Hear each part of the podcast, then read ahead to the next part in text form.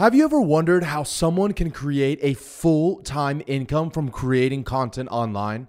And I'm not talking about a few bucks here. This is millions of dollars being generated by young kids just using a video camera and a computer. Maybe you know a friend or follow someone online who, in just a few short years, went from a nobody to earning serious income online, shooting videos, traveling the world, meeting fans, and acting as a modern day rock star. Well, ladies and gentlemen, I'm incredibly pleased to introduce to you today my good friend Jake Tran, who in just a few short years went from a no name website developer living with his parents to over a million YouTube subscribers, leveraging what he calls the blue ocean strategy. Jake's gonna walk us through the biggest mistakes he sees content creators making on YouTube today that is preventing them from growth. He's also gonna show us what are some wide open opportunities that he sees on the platform ripe for taking advantage of. And finally, he's gonna walk us through a day in the life of what it's like traveling the world, meeting fans, and buying whatever he wants. Whether you consider yourself a creative person and you're trying to turn it into a serious business, or if you already have a business and you want to use content to get more customers, this video interview is going to be for you. Our company publishes over 30 videos online every single month, and I can tell you that I took so many notes from this interview myself. So, without further ado, ladies and gentlemen, sit back, relax, and get the exact strategy for exploding your business online. Welcome to the Ravi Abuvala Show, where we show you how you can build a business that produces cash without you so you can live the life you deserve.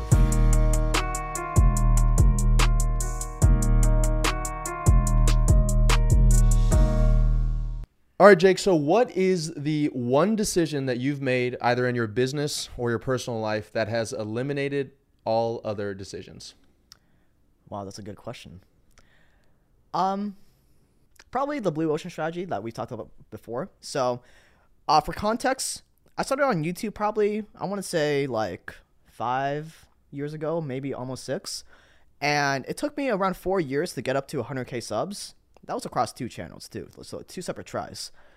So I struggled a lot for like four years. That's why I say I got a degree in YouTube because it took four years. and uh, the real game changer was when, so growing up trying YouTube, uh, I always heard the number one advice of just be consistent. Just be consistent with your content, and eventually you'll blow up. That was a complete lie. Uh, because no matter how many times you put out the same video consistently, if it's a bad video, it's still going to be a bad video, no matter if you upload it once or a thousand times consistently. So, uh, based on that alone, this premise of just being consistent and blowing up is not true. So you need something else other than other than being just consistent. So, uh, what I found is that you have to be both consistent and offer something different, something innovative in terms of content that isn't being offered by the marketplace already, whether that be YouTube or TikTok or whatever. So, um, I had my first channel as my first try, then my second channel, which is this one right now. And it took me, for this current channel, Jake Tran, it took me around a year before I started really gaining any traction.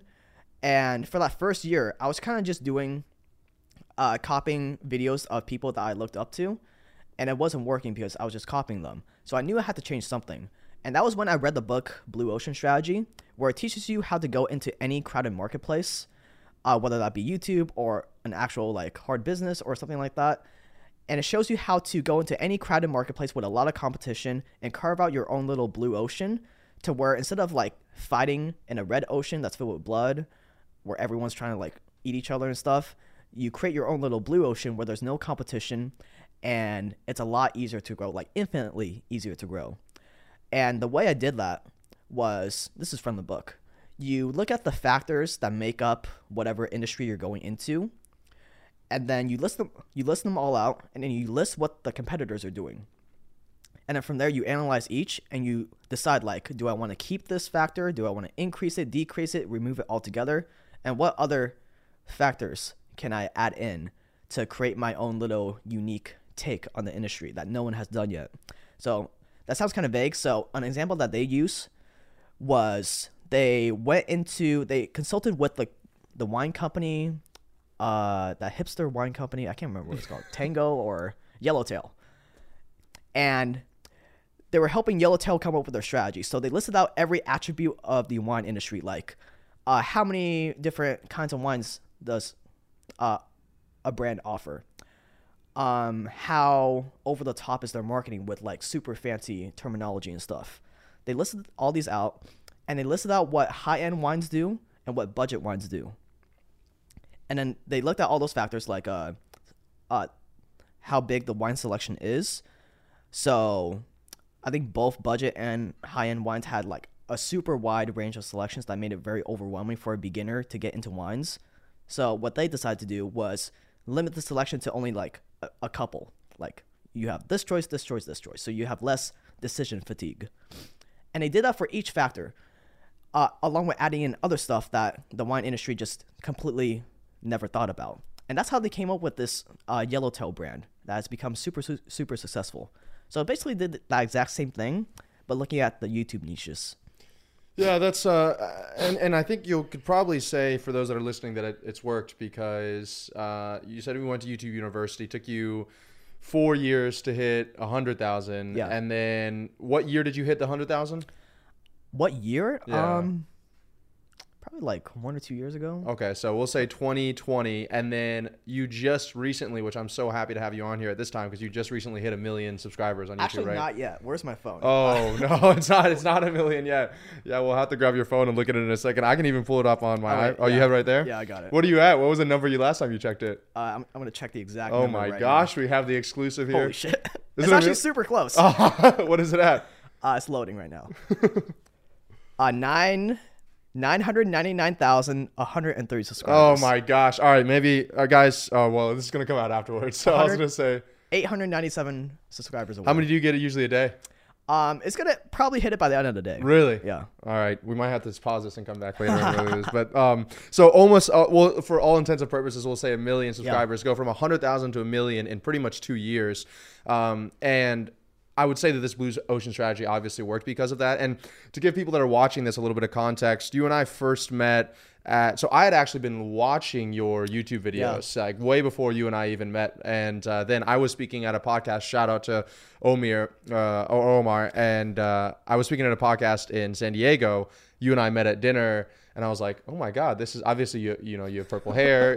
You're pretty easy to recognize, even though uh, you almost never show your face in your videos." And I knew immediately who you were, and it kind of clicked. And then you and I ended up uh, enjoying the dinner together, and then you came over here next time. And I think, literally, as someone who's a business owner, and this is going to be great for those that are like thinking of going full time in content creation, or even like trying to start your business, or how content relies uh, works with your business, because I was so shocked by when you and I sat down how you treated your YouTube channel like a business. And I, you know, to go when I was uh, having the conversation with you and we were just trying to start a YouTube channel, I'm like, hey, what's the, well, how do we do thumbnails? How do we do this? And you broke down that blue ocean strategy to me for the first time. I was like, wow, this guy knows like exactly, you, you know exactly what you're doing when it comes to YouTube. And it shows because obviously you did 900,000 subs in less than two years and you're growing insanely fast right now. So, the the reason I say all of that is because a lot of people who don't understand content think exactly what you just said, and that's how I kind of got introduced to the content game, which is just like, oh, it's all about quantity. It's uh, just put out as much as possible. As long as it's okay, you'll be fine.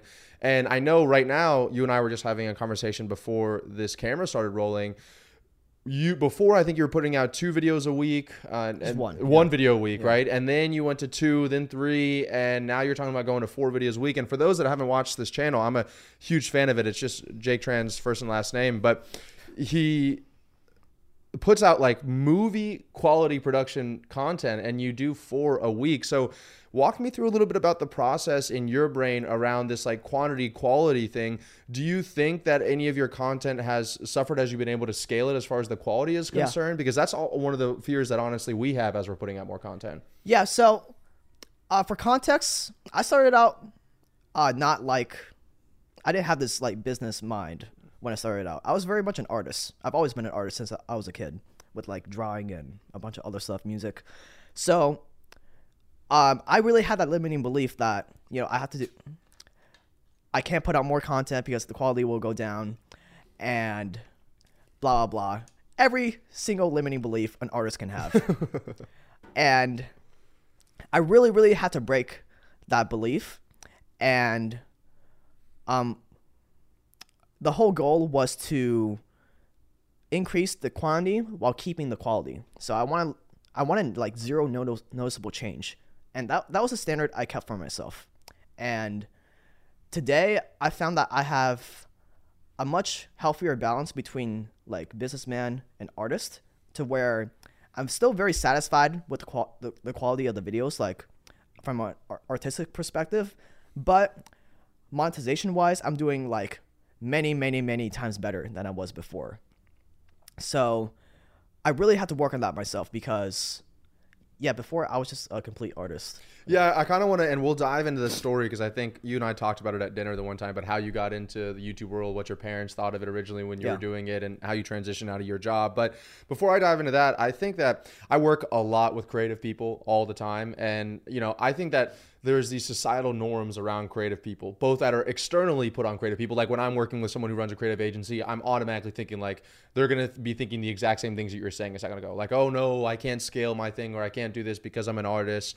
And then obviously there's this internal limiting beliefs that they have because they think that their work is, you know, I, I don't want to say one of a kind and insult people here, but they think that it's like no way it can be replicate replicatable or scalable. Mm. So what are some of the, like the biggest limiting beliefs you see either around content or artists in general that could probably help some people that are listening to this that are like, I really want to go full time as this creative person and you've obviously done incredibly successful. I mean, this guy travels around the world and buys more things than anybody else I know.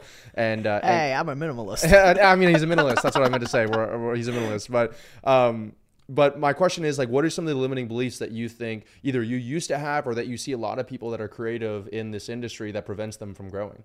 Yeah, um, I think the biggest one was uh, like no one can do it better than me. Uh, which is rather irrational because there's like 7 billion people out there. I'm sure there's someone that can do it at least a little bit better than me. So I think that was the biggest one. And I think uh, it's important to know that it's possible to have a healthy balance between business and art, and I think uh, you should strive for that because you know there's there's no nobility in being a poor artist. Like you're just gonna starve. Yep. Um. And on the other hand, you can tell when YouTubers are completely on the business side, where their videos are completely soulless and very like it's very obvious that they're just doing it for the money. So yeah, I've been able to find a healthy balance and uh, you should know that it's possible to find a healthy balance. And did you like to find that balance?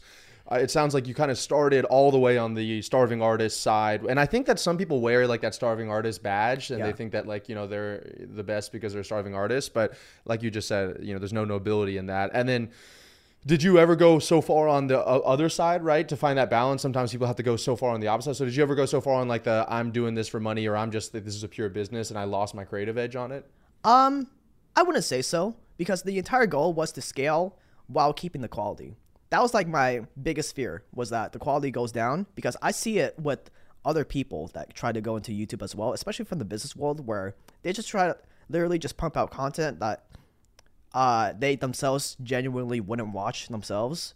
So I really wanted to avoid that. So I never went on that extreme. Yeah, that makes sense. And I can tell. And I, I asked, opened up that question by saying, like, did your quality drop? But I, I, I watch a lot of your videos and I love them. And I actually haven't really seen a, yeah. a quality drop at all um, by any hear. means. Yeah. So you're, you're doing a good job on that.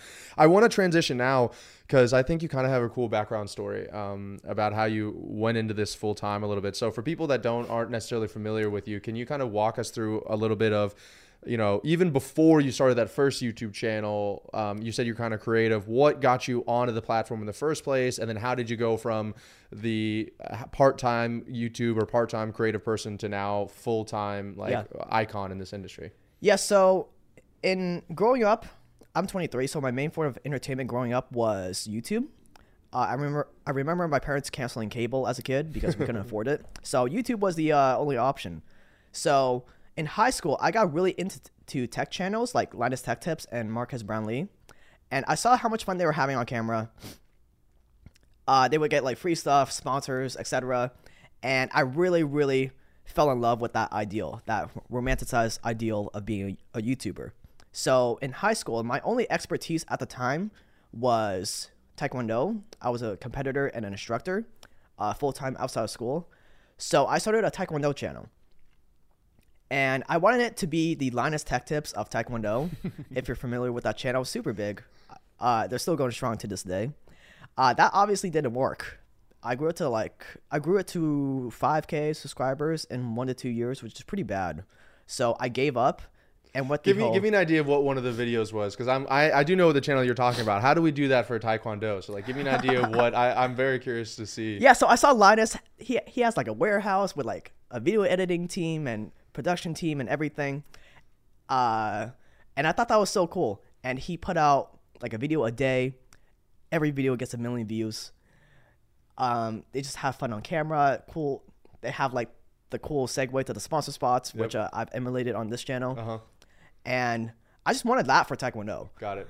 And yeah, I grew it to like 5K subs, pretty bad. So I gave up, went the traditional route. I went to community college for computer science, and um, got really impatient with school after I read the book Millionaire Fastlane. Okay.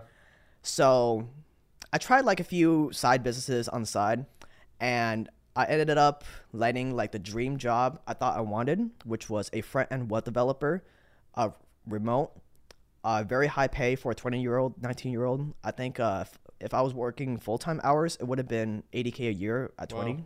So not bad.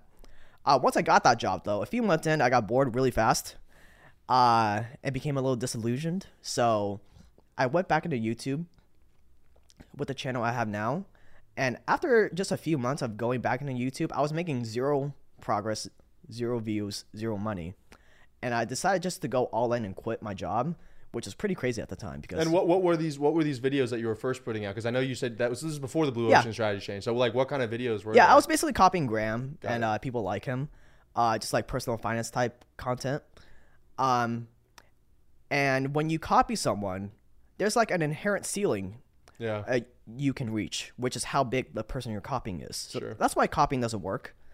And that's what I was doing for like a year straight. I don't know why I did it and just didn't like change it up, but I just did it for the, like a year straight and didn't change anything, which is why I hate the advice just be consistent.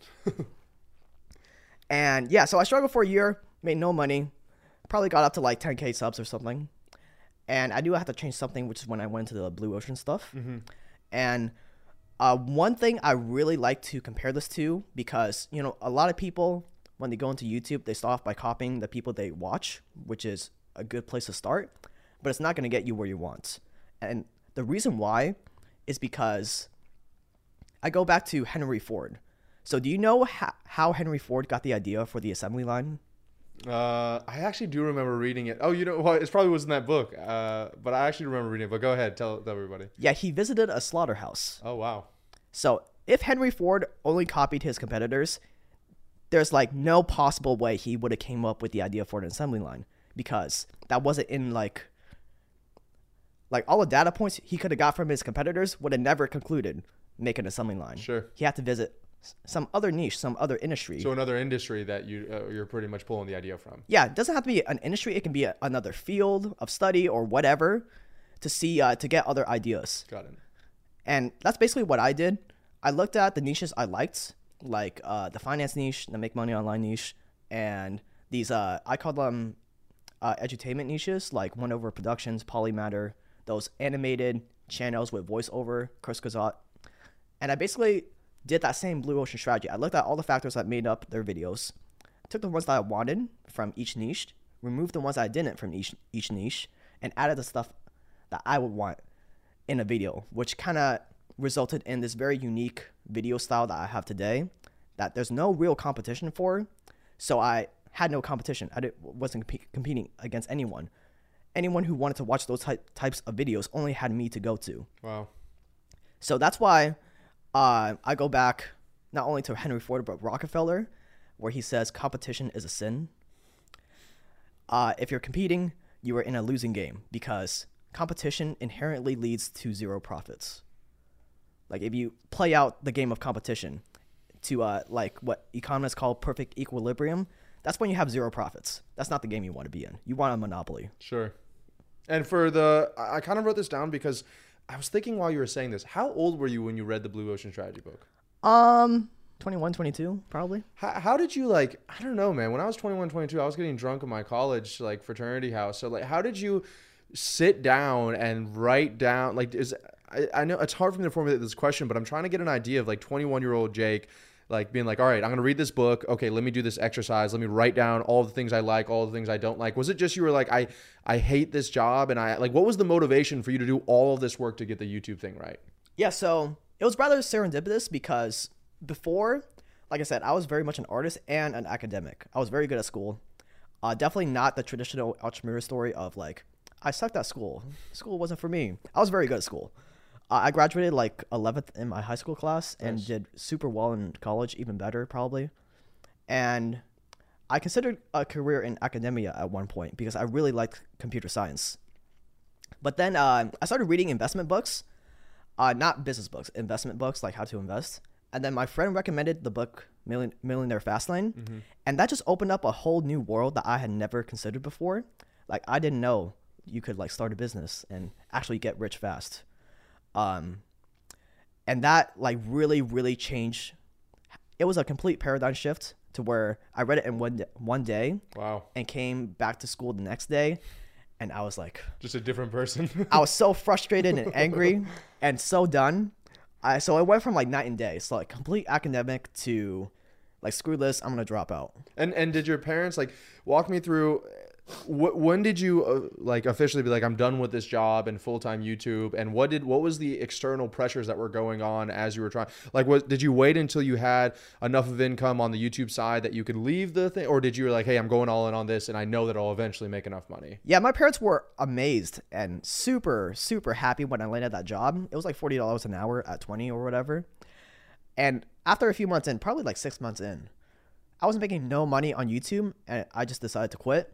And they were super devastated, very sad. So you were making no money too, and you decided to quit the job. Yeah. And what was it because you were like, I the reason I'm not making money is because I'm not being able to devote enough time to this? Yeah, because I think I read the book the one the one thing or something. Sure. And, you know, I, I believe success is where you put your focus in. And uh, I was splitting my, my time, my mental energy, my creative energy between two things. And at the time, I was living w- with my parents. So it wasn't a big financial risk because I wasn't paying any rent or anything. So uh, I really believed, I really wanted to try the thing where you burn the bridge, Yeah. you burn the boats, so you have to succeed. And it, it happened to work. Yeah, that's funny. It reminds me a lot of my story. And if you guys haven't heard my story, I would check out the first uh, podcast episode that we did. But same exact thing. When I was like about to go to law school, right before I literally signed on the dotted line for three years of my life, I was like, all right, I have no girlfriend. I have no car payment. I'm living with my dad. You know, I was taking care of him because of the cancer. Uh, I have really no debt at all. And so I figured like this was the best time. If I was going to take a risk on something, this was the best time. And, you know, to your credit, I really didn't even know what the thing was going to be. It sounded like you kind of knew it was going to be YouTube, and and was the goal. And I know you have um, some really incredible sponsors on on YouTube as well right now. Was the goal like to eventually, when you're thinking about, because you said you like to make money online niche, and you also were talking about monetization on YouTube. Was the goal like? Let me uh, use this as a brand and then create my own business. Was it like I want to just monetize YouTube? Was it I want to get sponsors, or were you just not even thinking about anything like that in the beginning? Oh, I wanted the money and fame of being a YouTuber. I whenever people ask influencers, YouTubers, like, why did you start? Why did you become a YouTuber? All of them will say, like, I want to inspire people. And I'm sure that's true for some people, but I think that's a cop out. Uh, most of us go into this going after the money and fame. Like um like everything I told you earlier, like I fell in love with these tech YouTubers, with the idea of having fun on camera, having fans, etc. That all boils down to money and fame. Yeah. So that was what I really liked that aspect. So And, and and and it was obviously the combination of the money and the fame, and you were kind of getting disillusioned at your nine to five job, or not even nine to five for you, but part time job. And so this was like, I can have fun doing this, and I can make money doing it as well. yeah, I just loved that romanticized idea of being a YouTuber Interesting. in every aspect. I, I guess I'm maybe a little bit too old. Maybe Jack's young enough, but I, I like didn't really watch a whole lot of YouTube when I was young. I mean, I I'll be honest. I actually didn't even start watching YouTube. I mean, maybe till two years ago. I didn't Okay. watch any YouTube until Yeah. then, and uh, uh, I don't I don't really know why I didn't. I guess I didn't grow up in the same uh, time frame where YouTube was really getting really big. But now I love YouTube. I Yeah. mean, I absolutely uh, like. There's only a few channels, including yours, that I watch, and then we obviously pump out a lot of content on it. But I think that, uh, and I just want to talk about it because you got into YouTube because you the money and the fame aspect of it. I already had a brand when I got into YouTube. The reason why, so this might be valuable because we have a lot of business owners that that watch this as well. The reason why I got into YouTube was not necessarily the money and the fame, although that's nice. I'm not gonna lie either. I'll be transparent with you.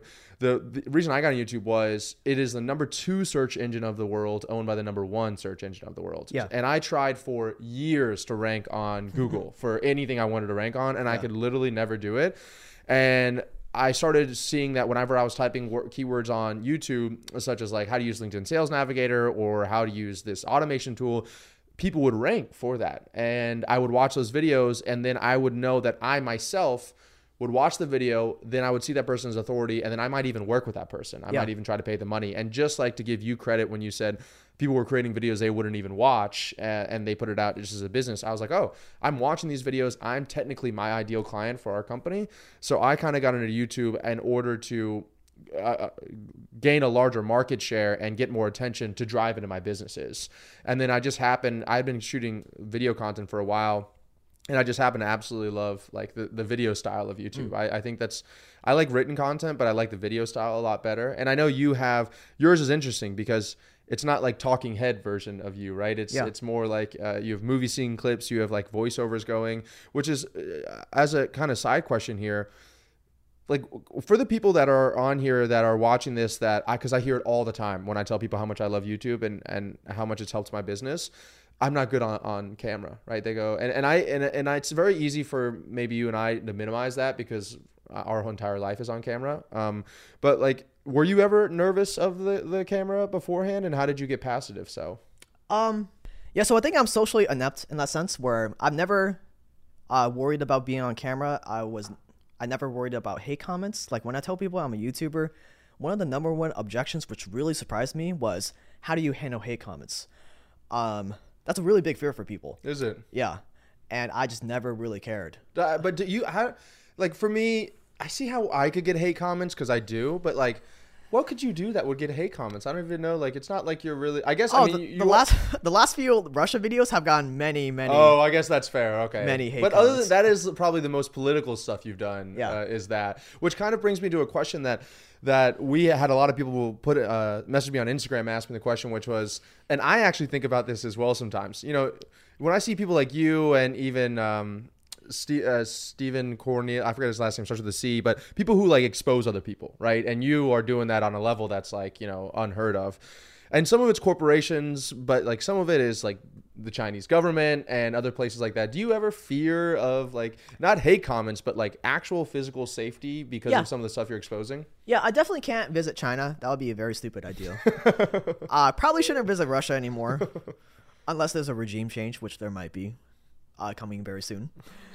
Um, but everything else, I mean, it's everything I put out is all public information. Sure. So I'm just like putting that public information into a really cool video. So I'm not too scared. Yeah, that's fair. Yeah. Um, and you know, luckily you live in the United States, but you do travel quite a lot internationally, which is kind of where I'd like to segment this uh, interview to. Did you always love? So, I don't know if you know the number off the top of your head, but how many countries have you been to in the past like 12 to 18 months? I'm kind of curious. If you had to give me a ballpark. You know, it's not too many. Let, let me see. Um, probably like six, seven, eight. I mean, that's a lot for the majority of, of the Yeah. world. I mean, it, I mean that's a lot for me, and I travel. I've been traveling for years. So, like, you've created this YouTube channel. You have this presence online. Uh, when you go internationally, like, first of all, did you always want to travel? Was that all? Like, was that one of the main reasons you wanted the fame and the money was to be able to get up and travel? Or once you got this money and fame, you were like, cool. Now let's see what I can do. Oh, I can go to Europe, or I can go to uh, England, or wherever else anytime I wish. I think it was a, I think it was the latter. Okay. And uh, I gotta give credit to another YouTuber, Nathaniel Drew, who put out videos on nomading and like slow travel. That really inspired me. Um, so yeah, that was like more later. Okay, and do people? I was always curious about this because it's actually starting to randomly happen to me around Miami now. But do people like point you out in the streets or like at dinner or anything like that and be like, "You're Jake Tran"? because you do have a very like signature look, you Yes. know. But that but that being said, on most unless they're like a real fan, most of your YouTube videos you don't you don't show your face at all until literally the very end of it. Yeah, so I showed my face at the very end, and Yeah. there was a very specific reason for that when I was doing the Blue Ocean strategy. So one thing I liked about the talking head style videos of like the finance make money online niche is that you built a really close personal connection with whoever you were watching. But the downside that I didn't like that the edutainment channels did was that you know b-roll and animations and stuff on the screen is a lot more interesting to watch than someone's face so one of the best of both both worlds to where I still got that personal connection, but I still had the cool visuals that was a lot more en- entertaining to watch. So that's why I put my face at the end, uh, to just have the best of both worlds. And uh, that's been one benefit is that uh, people still know who I am versus other edutainment channels, B-roll voiceover channels where it's completely faceless. Do you like ever like sit down at a European cafe and they go, "How can I help you?" And you go, "I'd like to order," and then just they hear your voice and they're just like, "You're Jake Tran." Immediately there. Has that ever happened? Um, not the voice. I mean, it's very, it's.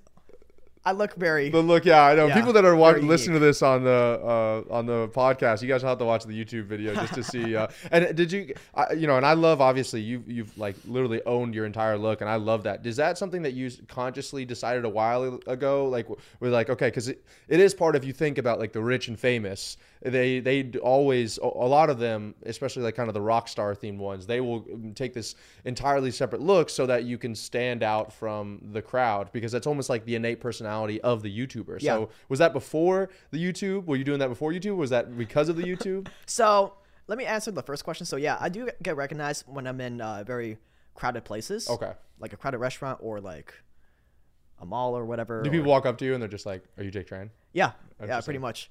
And um yeah, I was in a restaurant in Scottsdale and some guy started like screaming like, "Oh my god, you're That was very funny. Um but yeah, so I do get recognized when I'm in crowded places, more so in English speaking countries, of course. Sure. And uh, for your second question, uh, the look. So again, I've been an artist like my entire life. Like I used to draw a lot. I got really good at realistic pencil drawings. I play guitar, and uh, the hair is a funny story. So I used to have very generic Asian hair, like a bowl cut. uh, and as a kid, I think I was like a freshman in high, high school or something. I got like a really bad haircut where it just looked horrible like it was all jagged and too short and awful. So I got my dad's hair gel and just made like uh, a faux, faux hawk. Yeah. That looked a lot better, so I kept doing it. And then the hair got too long to where the bangs started falling down. So I pushed the bangs off to the side, and that was the inception. of the Wow, I've never heard somebody describe their entire look like that. The way that you just described that, it's like the inception of this look. Oh my god, that's incredible. I love that. yeah, so I, I stuck with that ever since. And then in high school, later in high school, I bleached my hair a few times and I really liked it, but I didn't have any money back then and it cost a lot of money. So uh, I had to give it up. Um, so that was part of the desire to go back to it, uh, to bleaching my hair and coloring it because I couldn't afford it as a kid. And what color is your hair for people that are listening to the podcast right now? Uh, right now it's like purple. Yeah. Uh, before I've done just super bright blonde, uh, platinum blonde. I've done like a light pastel purple, a light blue. is there a favorite color one that you've had? I like the light pastel purple and this purple. Uh, next, I'm gonna try dark red. Yeah, I you are going to uh, EDC this weekend, right? So Yeah, uh, Ultra. yeah, yeah, ultra, yeah, ultra. I don't know what it, you kids call it these days. I'm sure you'll, I'm sure you'll fit in there. Um, yes, and uh, but yeah, so uh, I think everyone has their own like unique like archetype that they fit into for like their style. For me, it's the rock star look. So these days, I just like lean into what I am. I love it. Yeah. yeah, dude. I think that's awesome. You just own you, which is like the coolest thing in the world. So Yeah, That's awesome to see. And uh, I, because we are a business show and people are going to ask questions here. You went from yourself shooting these videos to now you have a team, and I, and I don't want to dive too deep into like the team structure because I know that's your secret sauce, and um, you've actually been kind enough to help Jack and I uh, with our video here. But that's another limiting belief I think that's on the creative uh, person side. It's like, oh, there's no way I can do the team, and I can't scale the team, and there's like, uh, so you don't have to walk me through the whole sauce here, but did you structure it so that you were able to continue to do the thing that you were best at and then you were starting to delegate out some of the other aspects of it? Because like do you realistically think it would be possible to put the content out that you're out right now if you were doing it by yourself? Um, no, it would be impossible because uh, when I started out, I was making one video a week, purely because of the reason it took me like five to six days to make a video. got it So yeah, it would definitely be impossible. I can imagine that too, and and now obviously you've also had a little bit more of of a like balance. I think Uh, you're you spend quite a bit of time of uh, and just enjoying your life, and I don't think that would be possible without a team as well, right? No, definitely not. Definitely yeah, not. which is I'll kind of no what life. I think is important that we cover for two seconds here, which is as far as like scaling the actual YouTube channel. I remember when you and I talked and we were talking about like you know s- scaling and business and stuff like that. You were like, yeah. I just like to be like I don't want any complications. I don't want to ever talk to anybody and like that's how you've pretty much created your entire life at this point, right? Yeah. Um, a lot of people have that idealistic vision of I want to be like a startup founder. I want to like, I want to employ people and have like a cool hipster office. And if that's what you want, that, that's what you get. That's what you build. But I personally wanted the freedom. Like I hate meetings. I don't want an office. I don't want a hipster office or whatever. Uh, so that's kind of how I, uh, that's that's the ideal that I built. Got it. Yeah, and, and you've done it well. I mean, you've done it well. I mean, I, I follow you on Instagram, and you you live like a rock star. I mean, and, and I still see, like, I see your YouTube video come out, and then I go on Instagram, and there you are, like in you, London or something like that, partying. So I think that's that's pretty kick ass. And uh, two more questions I have for you before we wrap this up here. Um, the first is, what is the goal? Do you have a longer term goal in the next three, five, ten years? I don't want to be like you know your your high school counselor right now, but I am kind of curious because obviously you are growing insanely fast. And do you have this vision of what you want to do in the next few years, or Yeah, uh, short term is pretty clear, but long term, you know, for the longest time, the only goal was to achieve like financial freedom and uh, just make good money, and that's what really drove me. Now that I've achieved that, um, I'm left without a super strong purpose anymore. So I've been like keeping an open mind to, to what that new purpose would be. So I don't have a good answer super long term yet, but I'm looking for it. Uh, short term, uh, just keep growing this channel and maybe start secondary channels on like other sub niches. Haven't decided yet, but I have a few stuff like that. Do you think that when you start these second channels, because of what you know now about the Blue Ocean strategy, you could like quickly take another one and grow it pretty fast? Yeah, yeah, pretty much. Yeah. Interesting. Which I think is kind of a perfect transition into uh, probably the last question that I have for you, which is a lot of people watching this right now have been either where exactly you were, which is they've been creating YouTube content for one years, three years, five years, absolutely no traction, or they haven't even started on YouTube or maybe even the content game in general. Like, let's take this imaginary scenario, right? You lose all of the followers, all of the fame, all of the fortune, and you have to recreate uh, your YouTube channel again, what are like one to three things you'd be like, this is the thing that I would do immediately, or I would do these things in this order in order to get back to where you are right now? Yeah, I mean, if you're starting out from scratch and you don't already watch YouTube, like you weren't like me and you didn't watch YouTube growing up, then uh, you would have to like start watching YouTube just on your own for fun, just to get a feel for the marketplace and how YouTube videos are like. Uh, because that was a big advantage for me because I already understood like the landscape of YouTube because I just watched it every single day. I was a customer of it.